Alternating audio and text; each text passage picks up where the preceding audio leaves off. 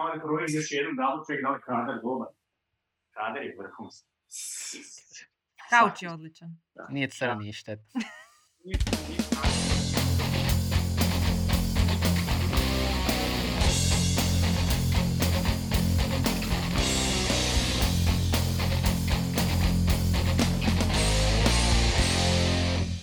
Dobro, došli u novu epizodu Netokracija podcasta. Ja sam Ivan, Ja sam Mija.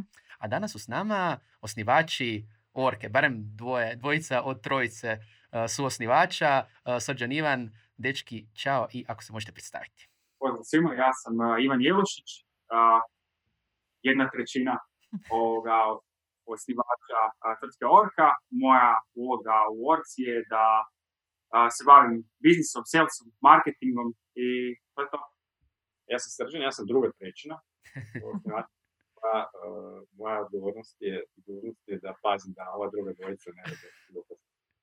Dobro, lijepo je, lijepo je da pazite jedni na druge. Danas uh, imamo poseban povod za ovaj podcast, a to je da ste dobili uh, investiciju, o čemu ćemo još fino dodatno uh, pričati. Čestitke na tome. A prije toga, ako želite doznati za buduće investicije u uh, startupe i tvrtke u Hrvatskoj, naravno, subscribe se na Etokracija podcast putem YouTube-a, uh, Apple Podcast, Google Podcast, Deezera, Spotify-a, Mislim da nisam ništa zaboravio. Tko zna, može jednom biti neka hrvatska podcasting platforma u koju će netko investirati, ali u svakom slučaju subscribe se. Tako da eto, good for that. Sad kada se subscribe možemo dalje ići na ovu Da. zanimljivu Samo ćemo zahvaliti Podcast Studiju Hrvatska koji je mene i Ivana ugostio u svojim prostorima. a, tako da imamo super kvalitetu i zvuka i slike Tako za ovakve priče. Hvala Orci da nas je ugostila ovdje. I Hvala Orci. Nego, ajmo mi odmah direktno. Ekipa, kolika investicija? Ko je investirao? Zašto investira u vas? Sve nam recite. A, dakle, u Orku je invest... dakle, Orka je otvorila, a, odnosno zatvorila a, seed rundu financiranja gdje smo se ukupno rezali 1,4 milijuna eura, od čega je a, 1,3 a, stavio lead investitor a, mađarski VC fond Day One Capital. A ostatak runde zatvorili su naši angel investitori, uglavnom su to investitori koji su u principu, ajmo reći, on, pojačali svoje udjele u našoj za šta ćemo koristiti taj novac, možda srđe da se ti dotak. Je program. Scale up, scale up, scale up.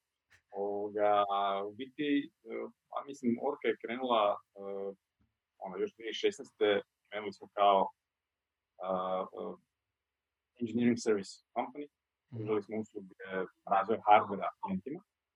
Ovoga, I u biti bootstrapali smo ovaj proizvod, Orka. Orka se krenuli smo kao, kao Tensor, ovoga, i onda je Orka zapravo nastala iz, iz tog našeg ono, servisnog biznisa. I biti Orka je krenula kroz neko bootstrapanje, kroz jednu ono, angel investiciju i onda dalje nastavili smo dalje sa, sa bootstrapanjem i u biti ono, uh, kad, kad bootstrapaš nekako su ti uh, mogućnosti uh, da zahvatiš neki ono tehnološki roadmap prilično ograničene postojećim cash flowom. I biti uh, ova uh, investicija će nam omogućiti da ono, projeciramo bitno duži, uh, bitno neki duži runway, Mhm. kojega ćemo moći realizirati bitno ambiciozniju uh, neku te- tehnološku rovnavu. Za one koji nisu toliko upoznati, znači Runway u biti neko vrijeme koje vi imate sada razvijate ovaj proizvod, koje opet da ste radili, mislim vi ste tehnički počeli znači kao hardverska agencija, kao što su mnog, možda i neke druge IT tvrtke u Hrvatskoj, što smo vidjeli po primjerima već prijašnjim. Uh, recimo primjer najbolji je možda Microblink, koji je opet radio za banke i slično, pa su onda razvili svoj proizvod. Uh, navrh toga, znači vi ćete počeli kao hardverska agencija i to bi vam vjerojatno ograničilo neki uh, put. Ovako je to bitno ubrzano i, i produljeno. Ono što me zapravo zanima s te strane je da li ste vi od početka već zamislili da ćete razviti neki proizvod iz uh, agencije, odnosno iz razvoja za klijente, ili je to jednostavno nastalo kroz rad? Znači, to je bilo dio nekog inicijalnog plana, sigurno, samo smo Mhm. bili svjesni da... Nije bio artikuliran. Da. Jel? Znači, ono, mi smo krenuli u biznis sa nekom idejom da to u nekom trenutku bude, bude tehnološka kompanija. Ali, pošto smo bootstrapali, stvarno ono, biznis model jeste bio pružanje usluga. Mislim, to, to, od- odatle je dolazio cash flow, odatle je dolazio rast. Ali u suštini e, nije firma nastala sa idejom da ćemo, ono, sigurno ne da ćemo raditi video način, sigurno da ćemo u tom spaceu biti. Taj dio priče, ono što je Orka jest, ideja oko, oko Orke kao takve evoluirala, ona je nastala u jednom trenutku, nije bila nekako premeditirana, nastala je ono, prvih godinu i pol dana i tu je zapravo cijela priča evolu, evoluirala. Ali to što Ivan kaže, je, je nama bilo, znači nis, nama nije ono, end all be all bio ono, hardwareska, što kaže agencija, ovoga, nego, nego ono, uvijek je postojalo, uvijek je postojalo to neka, to neka ono, otvorenost i traganje za nečim, ono, nekim proizvodom, ne, nekom tehnologijom, nekim IP-em, ne? jer mi smo, da smo ušli zapravo s mindsetom uh, da, da ono, radimo agenciju i to je to, da, danas bi dalje bili agencija, ali danas je stvar taka da zapravo ono neka proporcija našeg servisnog biznisa u odnosu na ovaj dio prodaje vlastitog, vlastitog, ono, vlastitih proizvoda i vlastitog IP-a je mm-hmm. A u, kontek- u kontekstu toga vi ste imali i vrlo uspješnu Kickstarter kampanju. Da li opet to bilo nešto što je bilo planirano, kao aha, radit ćemo sad Kickstarter da testiramo, ili je to bilo da ste morali ipak gledati, aha, hoćemo li tražiti investiciju, hoćemo li Kickstarter, kako je to s vaše strane izgledalo? S obzirom da smo mi bootstrapali taj period, uh, period razvoja samog proizvoda i, i, uh, kao brenda, mi smo tražili najoptimalniju uh, go-to-market strategiju za, za naš proizvod, ne samo za proizvod, nego i za naš brand. Dakle, Orca kao brand se u toj FPV industriji, to je jedna mala niša unutar drone industrije, mi smo se pojavili ovoga, na tržištu gdje su, ajmo reći, već bile podijeljene karte, znali su se uloge, znali su se koji su ono, a, brendovi koji imaju najveći visibility, najbolji ovoga, društveni kapital a, među, a, a, među korisnicima i mi smo se odlučili za, za Kickstarter kao, kao mehanizam a, za, za go to market. On nam je u stvari donio a, vrlo, vrlo efikasan način da povećamo visibility našeg proizvoda i kod a, target korisnika, a i izvan, izvan, izvan te nekakve zadane, zadane industrije. Dakle, ono što je bio u konačnici rezultat te kampanje je, ok, najbitnije, a, imali smo izuzetno, financijski izuzetno uspješnu kampanju, a, mislim da je zanimljivo istaknuti da je i Orkina Kickstarter kampanja, ja mislim, najbolja, još uvijek, još uvijek je najbolja a, Kickstarter kampanja koju je neka hrvatska a, tvrtka napravila, ali osim što smo uspjeli dotaknuti konzumer tržište a, i prodati gotove proizvode korisnicima, mi smo imali dosta dobar efekt i sa resellerima koji aktivno prate Kickstarter kampanje i traže hot proizvod. Tako da mogu reći da smo mi u stvari Kickstarter kampanjom adresirali i konzumer tržište ovoga, i ono, direktni konzumer i nekakvu distribuciju kroz reseller. Tako da on, mislim da je važno i zanimljivo istaknuti da mi nismo u, u tu kampanju uložili apsolutno ništa novca. Dakle, ono, doslovno nula u nekav advertising. Ali smo zato koristili druge, druge mehanizme da bismo u stvari bili vidljivi u, u, u toj niši. Samo se na još na dvije stvari osvrnio ovoga, vezano za što je Ivan rekao. Znači, prva stvar je, e, osim, osim tih efekata sekundarnih koje, koje je donijela e, Kickstarter kampanja, znači taj neki exposure i, i, i visibility i zapravo validacija potražnje za proizvodom, jako bitan moment je taj financijski ipak bio. Ne? Mhm. Jer kad pričaš sa hardware startupima, pogotovo kad uh, dođeš do, do, kad se radi o nekim proizvodima koji su komadno skupi, naš proizvod komadno nije jeftin, da bi napravio tisuću nečega. Govorimo ovdje da ti šestotinjak dolara. Da, znači treba ti prilična količina novaca da bi, da bi izbacio neku seriju. Ne možeš male serije raditi, ne možeš raditi 5, 10, 100 komada ne možeš raditi. Znači moraš ulaziti u ono par sto komada, tisuću komada seriju i ovoga, novac je tu zapravo on, uvijek problem. Ako nemaš investiciju s kojom bi isfinancirao radni kapital, jako teško ćeš dobiti taj kapital. On, baš danas smo pričali s jednim kolegom koji ono isto radi hardware, ono, znaš, ti čak i u Hrvatskoj kad imaš kupca koji ti ono daje ono neki akreditiv, ti imaš problem isfinancirati, znači nešto što je vani ono pod, pod normalno, ti ako nemaš taj cash, imaš problem isfinancirati proizvodnju. Radni kapital je problem. Tako da Kickstarter nama je bio i u sve što imam rekao, i financijski. A što se drugi, drugi, drugi, drugi, samo komentar ovo što imam rekao, znači stvarno jesmo uspjeli ovoga napraviti, ono, targetirati svoj ono, neki, neki, neki market bez nekog uh, značajnog ulaganja, bez ikakvog ulaganja financijskog, financijskog ovoga, ali to je benefit niš. Ti kad si u niši, ti otprilike znaš da su ti svi tvoji kupci su, ovoga, no, ja ću sad karikirati već par Facebook grupa, ali vrlo su ono, zgusnuti su, onda ih je puno lakše staviti onda vam je toliko bilo lakše ono, krv, znoj i suze, jednostavno komunicirati prema njima intenzivno i na taj način da niste trebali oglašavati se široko. Znate ko su vam? Da, ono što smo mi u stvari napravili, mislim da je, do, da je, da je korisno ovoga, slušateljima i gledateljima kao savjet je, dakle, mi smo se doslovno infiltrirali u grupe u kojima se, u Facebook grupe u kojima se nalaze naši korisnici. Mi smo a, ono, da, dedicirano šest mjeseci posvetili a, se da se mi kao pojedinci koji, iza kojih, odnosno iza ili ispred kojih stoji ovoga naš brand, da nekakav kredibilitet steknemo u tim, a, u tim mrežama i u trenutku kad smo ga pustili kampanju, mi smo već uživali određeni kredibilitet, komunicirali smo određene stvari koje su ovoga, korisnicima bile a, važne i eto, kampanja je kampanja u konačnici. Pridružili određeni influenceri ali vrlo specifično, to je ono, niše su specifične i onda ono nema, nema formula, nema formula, nema formula za, za ovo. Da. Ja mislim da, da smo imali neki mass market proizvod da teško bi se izvukli bez, bez marketičkog budžeta i ono, bez sipanja i sipanja love, klasično neki ono.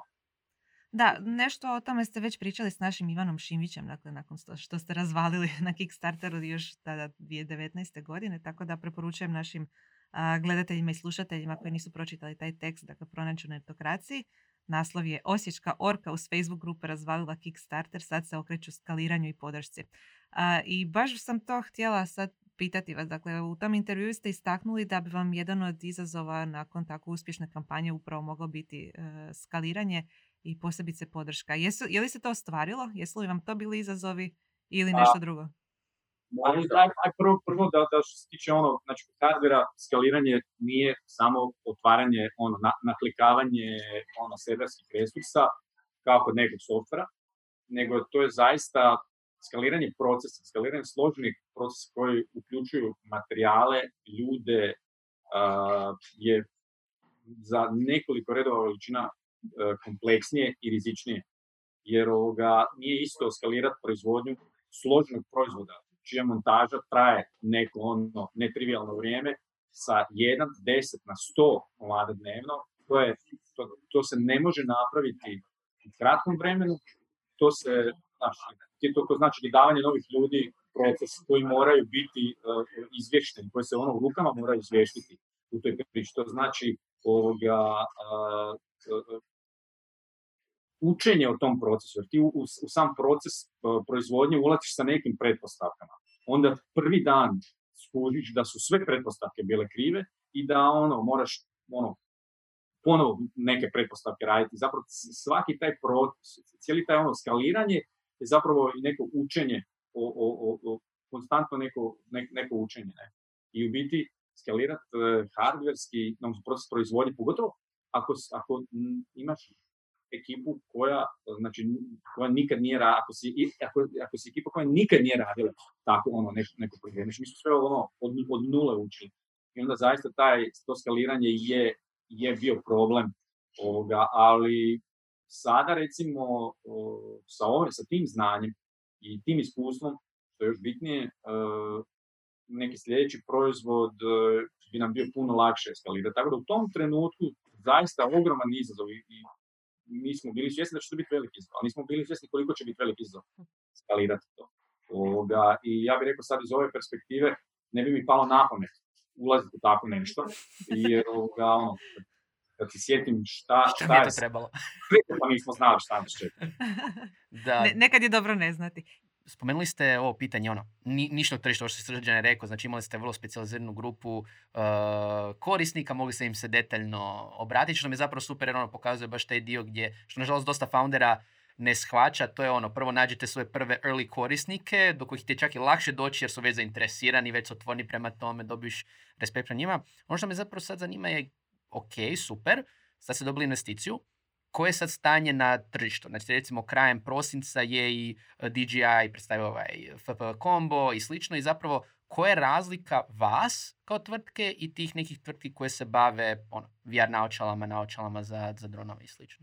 Pa gledaj, nama DJI, kad je, kad je izašao, nama DJI nije izašao sad u 12. mjesecu, u 12. mjesecu je izašao komba, ali DJI je na, ono, izašao sa Game Changerom uh, taman kad smo mi imali, imali Kickstarter, znači naš Kickstarter kampanja krenula, uzela zamah i onda DJI najavio svoj, svoj proizvod. I to, I to ono način da je zapravo cijeli FPV drastično izmijenio, ono, uveli su digitaliju, no? prije, prije svi. I na to je, to je ono, stvarno next level. Možda dobro se malo znači digitaliju. Pa da, znači trenutno, trenutno, to trenutno kad smo mi izlazili, video signal sa drona uh, za u ovom FPV, sa drona do, do, do, do pilota prenosio analogno.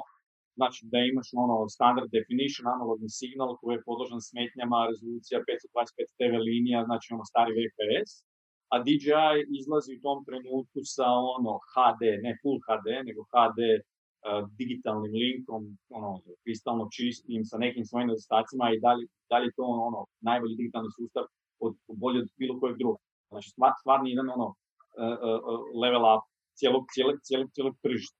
Koja, da, koja je vaša, samo nama... čisto, čisto da ostanemo na tom trenutku, koja je bila vaša reakcija u tom trenutku kad ste vidjeli da su oni to izbacili u vaše kampanje? Pa, Kako ste doznali za to, ono, tipa pročitali na netu i slično, vam je neko poslao kao? da, pazi, gledaj, znači, nije, nije, nije uopće, nije bezazleno. DJI, da se nije razumio, znači, DJI zgazi bilo koju firmu koja je našla njima na putu. U smislu konkurencije, ne kažem da je to bilo neko ono bad Znači, oni su ono vertikalno integrirani tip koji su u jednom trenutku uništili 3D Robotics koji je u tom trenutku bio najfinanciranija firma Silicijske doline sa 100 i nešto milijuna dolara investicija. Mi u tom trenutku ulazimo sa 300.000 eura angel investicije i Kickstarter. I DJI, ulazi, DJI odlučuje ući u to tržište koje svima bilo ispod radara. Znači, niša više nije niša. Ne? Sad, ok, silver lining smo tražili u svemu tome da rekli, ok, ako DJI ulazi u to tržište, DJI će povećati to tržište, pa ajmo, mi ćemo tu tražiti svoju priliku. Druga stvar je, mi smo sa svojim proizvodom u tom trenutku izašli sa namjerom da budemo najbolji proizvod u kategoriji. I stvarno naš proizvod u tom nekom je stvarno bio premium proizvod, bolji od bilo čega drugoga što je konkurencija imala. U tom trenutku se javlja DJI sa, sa nečim što je bolje, što je gener, ne, sljedeća generacija. Vidim da je iskreno, uh, naše naočale su dalje bolje od DJI-evih naočala. DJI ono što ima, što niko drugi nema je digitalni video link. Mi ne radimo digitalne video linkove. Ne?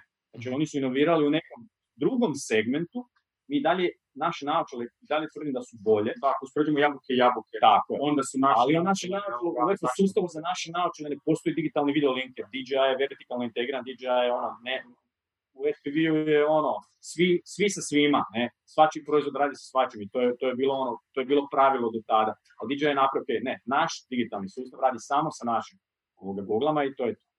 Mm. Ovoga, ali, e, kažem, sama činjenica da je DJI ušao u to tržište, odjednom to više nije neko, neko nišno tržište. To je sada tržište u kojem je DJI i u kojem je DJI broj 1, Orca je broj 2. I nije baš loše biti broj 2 u svijetu i za DJI. Ne? Da. Tako da, s jedne strane je bilo scary, i ovoga, validacija, složit ćeš se da... Da, apsolutno, jer pazi, mi smo, validacija potencijala, da smo mi govorili uh, da, da, da će ono, uh, pitanje vremena kad će FPV postati mainstream. Samim znači to se, to se potvrdilo. Ne? S jedne strane je scary, s druge strane je ono, validat, očekivali smo da će DJI kad tad ući u priču, ne? Jer, je, jer je bilo je jasno da je, da je ono, taj FPV za, iz niza razloga ono, o, o, ajmo reći, bolji experience od, od standardnog tog nekog upravljanja dronova. Tako da, ono, uh, kažem, nije, nije, baš, nije baš ni, ni zgodno kad, kad znaš, ono, imaš jedno, ulaziš u poslu s jednim, pred, s jednim setom pretpostavki, onda ti se sve promijeni i ovoga, moraš, neću reći pivotirati, ali ovoga, moraš ono, drastično mijenjati. Ok, znači vi ste sad, ono, to, to je ona varijanta, kao broj dva smo u svijetu super, po čemu ste različiti od sve te ostale ekipe? Ja, ja bih rekao da je naš proizvod napravljen na način da, ne znam, na, naš proizvod je a, bogat funkcionalnostima i featureima. Dok će recimo jedan DJI mm-hmm. da bi izbacio set nekih novih funkcionalnosti, on će biti skloniji izbaciti to nekoj idućoj verziji hardvera proizvoda. Mi smo zauzeli drugačiji nekakav mindset ovoga, u tom kontekstu, gdje mi, a, mi konstantno izbacujemo nove firmware update za naše naočale i korisnik koji je kupio naše naočale, on će gotovo svaki mjesec dobiti neku novu, vrlo unikatnu i vrlo korisnu ovoga, a, funkcionalnost. I ja bih rekao da je to jedno, jedna od važnijih, važnijih distinkcija, odnosno to je, to je više stvar mindseta, ovoga, mindseta a, a, a, naše tvrtke u odnosu na DJ ili neku drugu ovoga, kompaniju. Po meni najbitnija razlika je tome što smo mi otvoreni sustav. Da, mi smo, naš sustav je ono, zamišljen da na način, ono, u duhu FPV-a kakav je on bio kad smo mi ulazili u priču, a to je da uh, idemo ponuditi sustav koji je interoperabilan sa cijelim ekosustavom. Jer ovoga, uh, kažem, to, na, na tome je FPV nastao, na, na, na takvom, znači ono, meni je i dan danas čudo da FPV kao tako, da svi ti različiti proizvođači funkcioniraju, da njihovi proizvodi međusobno funkcioniraju bez ikakvog standarda. Ti nemaš nikakvih standarda, sve su to neki de facto standardi i sve je to nešto poludefinirano, a ipak ono manje više sve može raditi sa svime od prilike, vrlo grubo govoreći. Ne? I ovoga, e, to je zapravo ono što je guralo FPV naprijed, unutar ograničenja financijskih ti niša nameće, ali ovoga, i naše ono, odlučili smo se samim samom ono činjenicom što je DJI ušao sa tom jednom vertikalno integriranom pričom i zapravo ono s nekom Apple pričom gdje ono DJI je DJI, nema niko ovoga, šta ulaziti u to. Mi smo zapravo odlučili, ok, ne, mi idemo sa, sa potpuno otvorenom pričom i ono, nek, nek cvjeta tisuć cvjetova, ne, od prilike. Odlično. A da recite za one koji nisu baš upoznati ko, koja je uopće primjena, odnosno ko su vaši klijenti. Ono što smo mogli vidjeti nešto malo na vašim društvenim mrežama i drugim mjestima je od, ono, od vojske do uh, turneje po bečkim dvorcima. ko su vaši klijenti i ono, što rade s naočalama? Naša vidljiva i primjena klijentela je u stvari tržište, ono, konzumer tržište gdje mi u stvari naše video naočale i, i određene aksesori proizvode prodajemo ono, pilotima civilima. Međutim, ono što je u stvari, naša tvrtka nisu, nije, nije video headset za upravljanje dronovima. Mi smo tvrtka koja se bavi razvojem tehnologije koja omogućuje da video zapis visoke rezolucije prebacimo niskom latencijom. A pojednostavljeno to znači, znate ono kad na TV-u imate dnevnik i onda se, ne znam, neka TV voditeljica a, u stvari ide nekako javljanje sa terena i ona kaže, sad će nam se javiti, ne znam, Andrija Jarak iz nekog mjesta. Ispred nečije kuće. Sekundi što, što Andrija Jarak ovako kima glavom, i to je ta latencija. I na TV-u ta latencija, ono, so what, sekundu, dvije, nikome ne pravi nekakvu razliku. Međutim, a, u, a, u industrijama gdje ti moraš upravljati nekakvim dronom koji vozi 150-200 km na sat ili gdje ti moraš daljinski upravljati, odnosno ono, asisti, asistirati upravljanju vođe autonomnog vozila, odnosno nekakvog robota, tih sekundu ili dvije u stvari znači da si ti ono, nakon ovoga u nekom prvom, prvom zidu zabijen. I upravo iz tog razloga tehnologija koju mi razvijamo, koju, koju mi razvijamo, bit će jedan od važnih tehnoloških blokova a, da bi se ono u potpunosti implementirala, ne znam, daljinsko upravljanje a, a, vozilima, autonomno, odnosno asistirana vožnja. I to su neke industrije prema kojima mi gravitiramo, ovoga, imajući na umu da razvijemo takve tehnološke blokove da omogućimo takve aplikacije.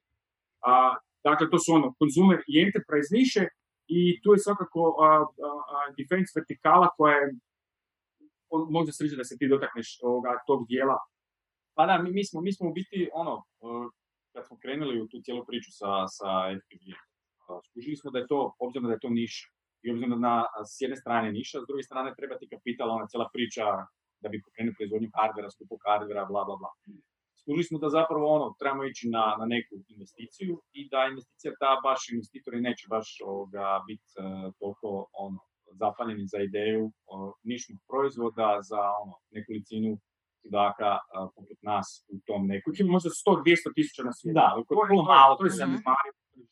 Mi smo u startu počeli tražiti prilike da tu da, da o, tehnološke blokove probamo primijeniti na što više drugih ovoga vertikala. I u biti uh, primijetili smo jednu vrlo rano jednu zanimljivu stvar, a to je da u toj niši koja je ispod radara, postoje određene tehnologije koje, u svom, koje su još uvijek u nekom rudimentarnom obliku, koje se da doslovno naprijediti, a koje tehnologije imaju prilično velik potencijal u nekim drugim primjenama, ne? u nekim drugim aplikacijama, i u enterprise-u i ako hoćete u tom defensu. Tako da ovoga, zapravo ideja je proizvod, jesu, on je konzumir proizvod za video naočale plus accessories za jednu nišu, ali taj proizvod se sastoji od nekih tehnoloških blokova. I tehnološki blokovi se daju iskoristiti u nekim drugim aplikacijama. Znači ono, ono što, recimo, vještine, znanja i tehnološki mm smo ovladali, plus tehnološki blokove koje, koje imamo, neki IP koji imamo, nam omogućuje da realiziramo ono, projekte headseta, bilo kakvog video prijenosa, bilo kakve akvizicije videa. Onda to, tu, ono, stvarno imaš ono hrpu različitih primjena ovoga, u, u, u sve tri vertikala. I ono, u tom defensu trenutno radimo neke headsete, radimo na nekim ono, kamera sustavima, radimo i na nekim radio sustavima, tako da tu ono, uh, kažem, taj neki naš DNA, uh, uh, DNA uh, servisnog biznisa se pokazao korisnim. Da se biti prilagođavate situaciji, primjeni i tako dalje. Da, jedva, jedva s te strane čekam vaš prototip.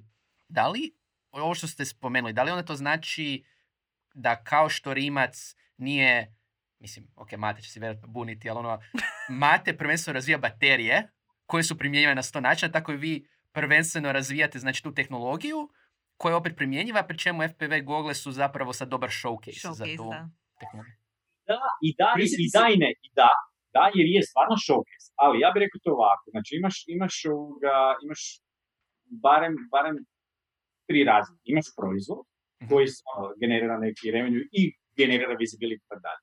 U taj proizvod je trebalo ući, kao što sam rekao, tehnološki neki blokovi i taj proizvod je nama služio za ono leveling up tehnološkog tima, capabilities koje smo Mm, Da, da. imali tim cijelim ovoga, u to, na, na tom putu. I u biti, uh, znaš, uvijek je i je showcase i stvarno je, mi smo zahvaljujući time što smo bili na CES-u sa tim naočalama, ljudi koji su vidjeli te naočale, vidjeli su šta možemo napraviti i onda smo zajedno s njima krenuli u to, ok, na koji način možemo još to primijeniti na nešto drugo. Tako da, je, da, je bio showcase, ali ne samo showcase, nego je bio i način da, da se razviju neki tehnološki blokovi koje ti možeš rekombinirati u druge proizvode, ali da se razvije neki capability koji onda se može, mora primijeniti Mhm. i na te tehnološke blokove i na izgradnju novih tehnoloških blokova koji se rekombiniraju u neke nove, na nove vertikale, nova tržišta. Samo moram podsjetiti na jednu stvar. Rimčev poučak. Rimče poučak, Da, da. to je to, Rimče To je poučak. to. Kojino u stvari, onda si ti to negdje, na nekoj od prezentacija na kojoj smo bili, sjećam se da si bili... ja znam od kog treba prepisivati. Tako da. Odlično. E, spomenuo si sad le- level up tima. A, vi se nalazite u Osijeku. Koliko imate zaposlenih sada? To je sad već sad sam koji- negdje između 40 50. Da. I, sitnica. sitnica, da. I planirate naravno povećanje, pretpostavljam, sada. E, mislite da ćete Da. moći u Osijeku a, naći dovoljno talenta? Ili kako je to bilo do sada? mi gradimo primarno tim u Osijeku, ali a, nam je trenutno u tijeku uspostavljanje ureda u Zagrebu i imamo jedan, ajmo reći, ured u, u Americi gdje su u stvari a, a, gdje gdje, gdje je tamo nekoliko. Je ta priča sa dio dio. Mhm. I ideja je zapravo i i u Americi graditi ovoga, i u Americi graditi neki razvojni kapacitet zbog tih takvih stvari. Koje talente planirate zapošljavati? Sad si spomenuo razvojni tim uh, u SAD-u, ali u Osijeku i ostatku Hrvatske. Što vam zapravo sve treba? Pa u pravilu, znači ono neki, neki embedded, uh, embedded development i ono što zapravo u Hrvatskoj je prilično teško uh, naći je zapravo FPGA. Koje ono, ako radiš sa kamerama, ako radiš s nekim videom, ono, FPGA je u pravilu uh, bitan dio toga i tu moraš ono, stvarno i volja učenja je dosta visoka i mm, tu, tu, je, tu je najveće grlo što se tiče nekog ono scale-upa tima. Ne? Mhm, mhm. Da li recimo što se tiče isto Osijeka, mislim vi ste ono od uvijek lokalno aktivni na različitim razinama i, i tako dalje. Um, kad će Osijek Hardware City? Imamo Osijek Software City, ok. Ja, mislim da da, da je to nekako prirodan slijed e, događaja. Ja vjerujem kad se u Osijeku pojavi još, još, još bar nekoliko hardwareskih tvrtki, mislim da će onda takva jedna udruga kako imati smisla. Ja sam a, uvjeren da Osijek može biti i Osijek Software City i Osijek Hardware City. Ja mislim da nema razloga da, da to jedno ide iznad, iznad drugog i da je ta ona koegzistencija ovoga može biti samo pozitivno. A ko zna, pazite, za koju godinu možda stvarno postane prava silicijska ravnica, ali Znači, ali doslovno sam sad to htio spomenuti da određeni naši kolege pa kad ne vole kad u člancima spomenem silicijsko. Da, da, da. Nazivaju to zagrebačkim preseravanjem, a mi samo želimo e pa, brendirati. Evo, sad ima klasično natezanje, ovoga, to je klasično natezanje pojma i ovoga preslikavanje, ali pazi, da kada bi se ovdje recimo pojavili ono, neki, neki, neke firme koje bi se bavile zaista dizajnom pravog silicija i stvarno ono, dizajnom čipova i takvim stvarima, to bi postala, ali ja kažem, to, to, to, naš, malo kad gledamo šta se događa i koje su, ono, šta se recimo i na fakultetima valja i, ono, u kojem smjeru neke stvari idu, ne bi me iznenadilo za koju godinu da to, da, da, da, da i tako nešto. Nismo još tamo, ali ono, idemo ko zna. Kad smo već e, na temi Osijeka, Osijek e, je to postao prvi 5G grad, barem e, se tako naziva. I kad se pokušava nekom objasniti što 5G donosi, vrlo često se vas spominje kao primjer primjene. Možete malo objasniti što 5G znači za vas? Znači li uopće nešto? Pa u cijeloj toj priči ono, niske latencije, 5G je zapravo ono, tehnologija koja rješava to pitanje latencije na, na on, više načina ono što se u pravilu misli na, na, na kad se kaže o latenciji, kad se priča o latenciji u kontekstu 5G, tih ono, mil, ispod milisekunde od uh, klijenskog uređaja do, do, do, do bazne stanice. Ali zapravo ti trebaš, ono naj, najviše latencije se događa od bazne stanice pa dalje do, do, do druge strane gdje opet ulaziš kroz internet e, ili kroz javne mreže gdje se nabere latencija. Ono što, uh, što je druga stvar, drugi neki aspekt te latencije, taj neki ono, uh, uh, da li cloud edge, da li pravi edge, ovoga, neki, neki kompjuter gdje, gdje ti ono, možeš stvarno tu latenciju od korisnika do korisnika smanjiti dosta bitno. Ono što Ivan govorio, kad se primjenjuje, kad radiš neki video za, za neku ovoga, primjenu, uh, primjenu nekim bilo kakvim scenarijima upravljanja daljinskoga na bilo koji način, ta latencija je izuzetno bitna i onda ti trenutno sada nemaš, ne, ne postoji mrežna infrastruktura koja bi omogućila da ti imaš neko daljinsko upravljanje, a koje nije izvedeno na način da imaš jedan predajnik radio, jedan prijemnik radio. I onda tu si ograničen range koje ta dva, ta dva, ovoga, ta dva uređaja mogu ostvariti. Ne? I ako želiš bilo kakav on pravi daljinski scenarij, te mrežne infrastrukture nema. U ovom trenutku kad se 5G zaživi u punom smislu, stvorit će se preduvjeti, infrastrukturni preduvjeti da se takvi use case-ovi mogu implementirati. End-to-end use case-ovi za, specifične primjere. Znači tu smo 2021. bit će bolja uhu, nego 2020. Imamo se. A, koji su vaši planovi za budućnost? Kako će to izgledati sad evo, prema tome da potaknemo Silicijsku dolinu? Ja mislim da ćemo se ovoga, fokusirati na, na, na, razvoj određenih ono, biznis unita unutar, unutar, naše, unutar naše Vidjeli smo ovoga, u prethodnoj godini i to se ono, a, kristalizira a, ono, as we speak, da a, sa određenim tehnološkim blokovima možemo napraviti ono značajne iskorake u određenim industrijama. Gotovo da možemo napraviti instrukciju ovoga, određenih industrija ako naše tehnološke blokove ovoga, unesemo u jednadžbu. I mislim da takvih primjera imamo nekoliko i da ćemo se u stvari ono, više posvetiti takvom, neku, takvom nekom načinu razmišljanja i strategiji, strategiji cijelokupnog posla. Svakako mislim da će to biti, ajmo to nazvati onako malo klišejski, ono, globalizacija našeg poslovanja, dakle mislim da će nam ova investicija omogućiti da a, budemo ono vidljiviji, prisutniji na nekakvim a, ono, tržištima, kroz sajmove, kroz, uh, kroz ono, različite mehanizme i da ćemo, ono, da će ova godina biti godina u kojoj ćemo ono, stvarati neku platformu za, za, za zalet i, i, i, i nekakav ono, ja vjerujem ovako, možda, možda, možda, ću, možda ću malo zakomplicirati. Zakomplicirati stvar, kroz ono 18 do 24 mjeseca možemo uh, ono, udupati naše proizvodne, poslovne, ljudske kapacitete i to sa sobom nosi ono, ono slojevito rješavanje nekih problema koje, koje ono, problema izazova koje sad imamo. Dakle, mi ćemo morati početi uvoditi ono project manager, middle, middle management generalno, morat ćemo a, a financije naše kompanije koja već sad posluje globalno, 50 zemalja svijeta, morat ćemo ih ovoga, ugoditi nastaloj, nastaloj situaciji. I ovoga, ja vjerujem da će ono, takvi ciljevi i takva neka taktika da će ono tražiti jako puno angažmana i jako puno ono, uh, morat ćemo imati dobar, dobar hit rate sa, sa ono dobrim odlukama ovoga, u, u, u ovoj godini. Sve to. Odlično.